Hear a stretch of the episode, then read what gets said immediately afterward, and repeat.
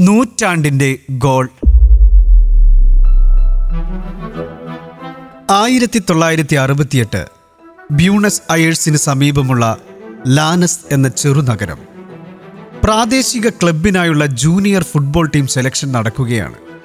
ഉയരം കുറഞ്ഞ മെലിഞ്ഞ ഒരു എട്ട് വയസ്സുകാരൻ സെലക്ഷനിൽ പങ്കെടുക്കാൻ എത്തിയിരിക്കുന്നു. ഉദ്ദേശം അറുപതോളം കുട്ടികളിൽ ഏറ്റവും ചെറിയവൻ അവനായിരുന്നു. കൈവശം ഒരു കൊച്ചു ബാഗ് മറ്റൊന്നുമില്ല. മറ്റു കുട്ടികൾക്കൊപ്പം രക്ഷിതാക്കളുണ്ടായിരുന്നു. അവന്റെ കൂടെ അവൻ മാത്രം. സെലക്ഷന് നേതൃത്വം നൽകിയത് കൊറാജോ എന്ന യുവ പരിശീലകൻ. പയ്യനെ അരികിൽ വിളിച്ച് സെലക്ടർ ചോദിച്ചു കൈവശം ഫുട്ബോൾ ഉണ്ടോ? ഇല്ല എന്ന മറുപടി കിറ്റുണ്ടോ? ഇല്ല എന്ന ആവർത്തനം തിരിച്ചറിയൽ കാർഡുണ്ടോ? അതുമില്ല എന്ന് പയ്യൻ പറഞ്ഞപ്പോൾ സെലക്ടർ ക്ഷുഭിതനായി. പിന്നെ എന്തിനാണ് വന്നത്? അദ്ദേഹത്തിന്റെ ചൂടൻ ചോദ്യത്തിന് തല ഉയർത്തിയുള്ള മറുപടി കളിക്കാൻ വന്നതാ.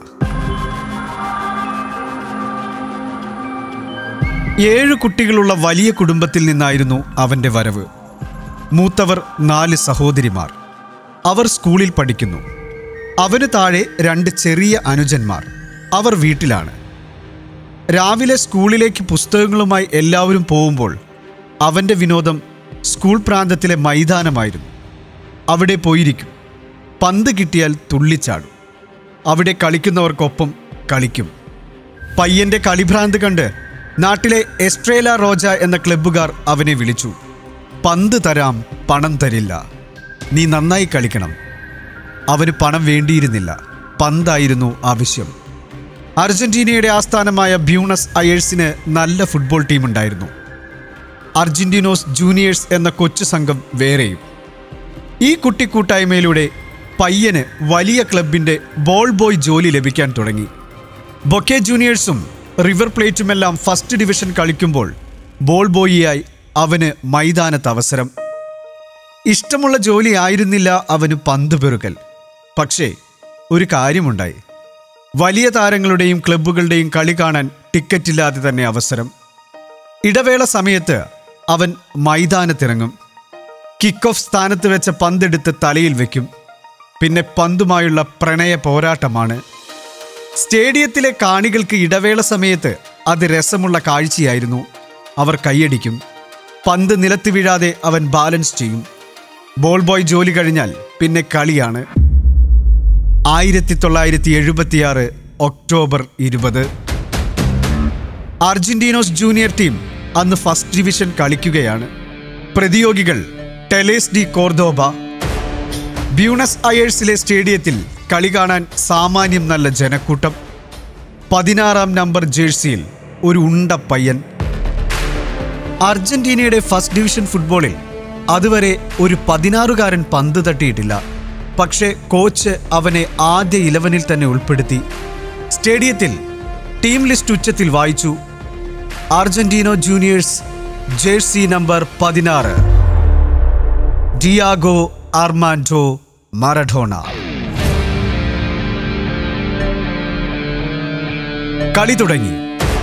അതിവേഗ നീക്കങ്ങൾ. പതിനാറാം നമ്പറിൽ കളിക്കുന്ന പതിനാറുകാരന്റെ കുസൃതിയിലുള്ള നീക്കം തടയാൻ ടെലേഴ്സിന്റെ വിഖ്യാത താരം ജുവാൻ ഡൊമിനോഗോ കബ്രാർ മുന്നോട്ട് വരുന്നു. പ്രതിയോഗിയെ കണ്ടപ്പോൾ പയ്യൻ ചെയ്ത കാര്യം രസകരമായിരുന്നു. കബ്രാറിന്റെ കാലുകൾക്കിടയിലൂടെ പന്ത് തട്ടിയിട്ട് മുന്നോട്ടോടി. നഡ്മക് എന്നാണ് ഫുട്ബോളിൽ ഈ തന്ത്രത്തെ പറയാറുള്ളത്.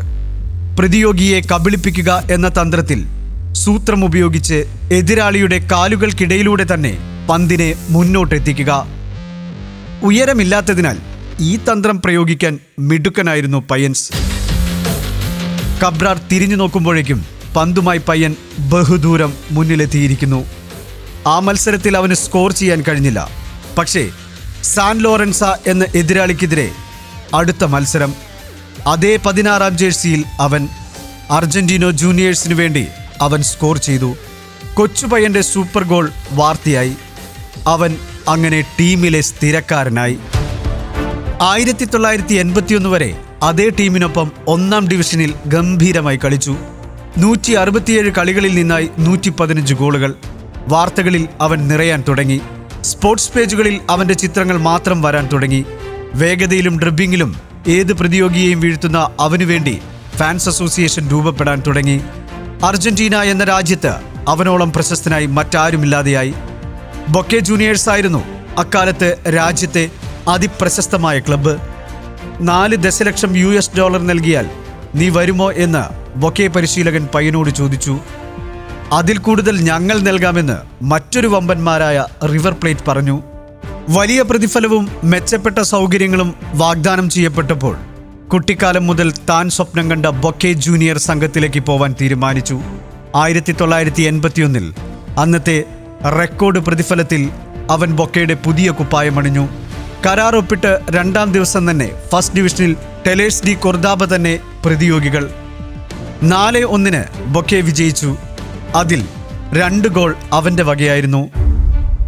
അർജന്റീനക്കാർ ഏറെ വാശിയോടെ കൊതിക്കുന്ന അംഗമാണ് ഫസ്റ്റ് ഡിവിഷനിലെ ബൊക്കെ റിവർ പ്ലേറ്റ് പോരാട്ടം. സ്പെയിനിലെ എൽ ക്ലാസിക്കോ പോലെ അർജന്റീനയിലെ ക്ലാസിക്കോ പോരാട്ടം. ഏപ്രിൽ പത്തിന് ആ ദിവസമായിരുന്നു ബ്യൂണസ് അയേഴ്സിലെ ആൽബർട്ടോ ജെ അർമാൻഡോ സ്റ്റേഡിയത്തിൽ സൂപ്പർ അംഗം. ബൊക്കെ ജൂനിയേഴ്സിന്റെ സ്വന്തം മൈതാനമാണിത്. അൻപത്തിനാലായിരം പേർക്ക് ഇരിപ്പിടം. ഒരു സീറ്റ് പോലും ഒഴിവില്ല. ആവേശ പോരാട്ടത്തിൽ ബൊക്കേക്കാർക്കായിരുന്നു ആധിപത്യം. മൂന്നേ പൂജ്യത്തിന് അവർ മത്സരം നേടുന്നു. റിവർ പ്ലേറ്റിന്റെ പിൻനിരക്കാരായ ആൽബർട്ടോ ടാറന്റീനി ഫിലോൽ എന്നിവരെ വേഗതയിൽ പിറകിലാക്കി അവൻ നേടിയ ഗോളായിരുന്നു മൂന്ന് ഗോളിൽ സൂപ്പറായത്. കോച്ചിന്റെ തന്ത്രങ്ങളിൽ അവന് വലിയ താല്പര്യമുണ്ടായിരുന്നില്ല. പക്ഷേ പുതിയ ക്ലബും കോച്ചുമാവുമ്പോൾ പിണങ്ങാതെ നിൽക്കണമല്ലോ. ഫസ്റ്റ് ഡിവിഷനിൽ എല്ലാ മത്സരങ്ങളും നിർണായകമായിരുന്നു. റേസിംഗ് ക്ലബിനെതിരായ അവസാന പോരാട്ടത്തിൽ തോൽക്കാതിരുന്നാൽ ബൊക്കെ ജൂനിയേഴ്സിന് കിരീടമുറപ്പ്. അവന്റെ മികവിൽ ടീമിന് കിരീടം. ഫുട്ബോൾ വാർത്തകൾ പിന്നീട് അവനെ കേന്ദ്രീകരിച്ചായിരുന്നു. എഴുപത്തിയെട്ടിൽ രാജ്യം ലോകകപ്പിന് ആതിഥേയത്വം വഹിച്ചു. തനിക്ക് ലോകകപ്പ് സംഘത്തിൽ ഇടം ഉണ്ടാകുമെന്ന് അവൻ കരുതി.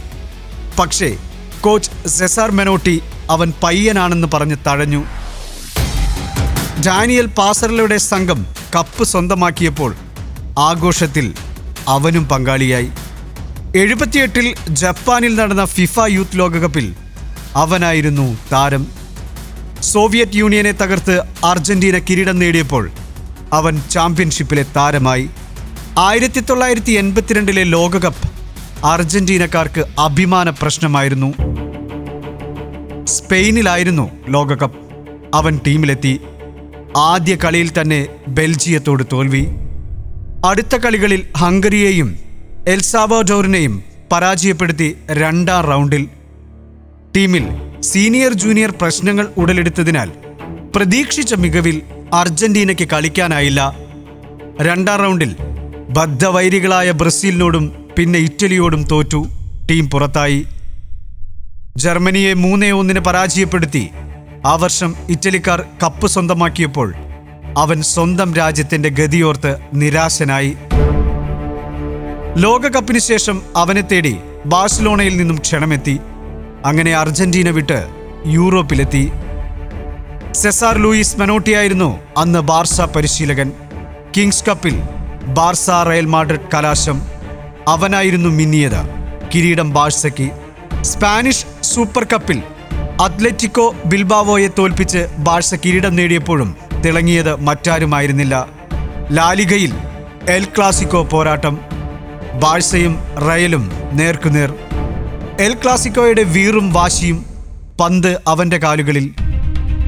മൂന്ന് ഡിഫൻഡർമാരെ ഓട്ടത്തിൽ പിറകിലാക്കുന്നു. മുന്നിൽ ഗോൾ കീപ്പർ ഓസ്റ്റിൻ മാത്രം. അദ്ദേഹത്തെയും കീഴ്പ്പെടുത്തിയപ്പോൾ ഇടത് വിങ്ങിൽ നിന്നതാ ജുവാൻ ജോസ് സ്ലൈഡിംഗ് ടാക്കിളുമായി വരുന്നു. ജോസിന് പന്ത് കിട്ടിയില്ല. അയാൾ ചെന്നടിച്ചത് പോസ്റ്റിന്. അപ്പോഴും പന്ത് അവന്റെ കാലുകളിൽ തന്നെ. എല്ലാവരെയും ഒന്ന് നോക്കിയതിനു ശേഷം അവൻ പന്ത് വലയിലേക്ക് തള്ളി. ലാലിക കണ്ട സുന്ദരമായ ഗോൾ. റയൽ ആരാധകർ പോലും എഴുന്നേറ്റ് നിന്ന് കൈയടിച്ചു. ഇനി ആയിരത്തി തൊള്ളായിരത്തി എൺപത്തിയാറിൽ മെക്സിക്കോയിൽ ലോകകപ്പ്. അവനായിരുന്നു അർജന്റീനയുടെ നായകൻ. ആദ്യ റൗണ്ടിൽ അതിഗംഭീര പ്രകടനം. ക്വാർട്ടർ ഫൈനലിൽ ഇംഗ്ലണ്ട് പ്രതിയോഗികൾ. മത്സരം അസ്റ്റക സ്റ്റേഡിയത്തിൽ. ഗംഭീര പോരാട്ടത്തിൽ അർജന്റീനയുടെ ആദ്യ ഗോൾ അവന്റെ കൈകളിൽ തട്ടി വലയിലെത്തിയ പന്തിൽ. അത് വിവാദമായി. പക്ഷേ റഫറി ഗോൾ അനുവദിച്ചു. നാലാം മിനിറ്റിന് ശേഷം അവന്റെ കരിയർ തന്നെ മാറ്റിയ ഗോളെത്തി. അഞ്ച് ഇംഗ്ലീഷുകാരെയും ഗോൾ കീപ്പറെയും പിറകിലാക്കിയുള്ള സൂപ്പർ ഗോൾ. കേവലം പതിനൊന്ന് ടച്ചിലായിരുന്നു ആ ഗോൾ. ലോകം അതിനെ നൂറ്റാണ്ടിന്റെ ഗോൾ എന്ന് വിളിച്ചു. കാൽപന്ത് കളിയുടെ കഥകൾ തുടരും. എഴുത്ത്. കമാൽ വരദൂർ.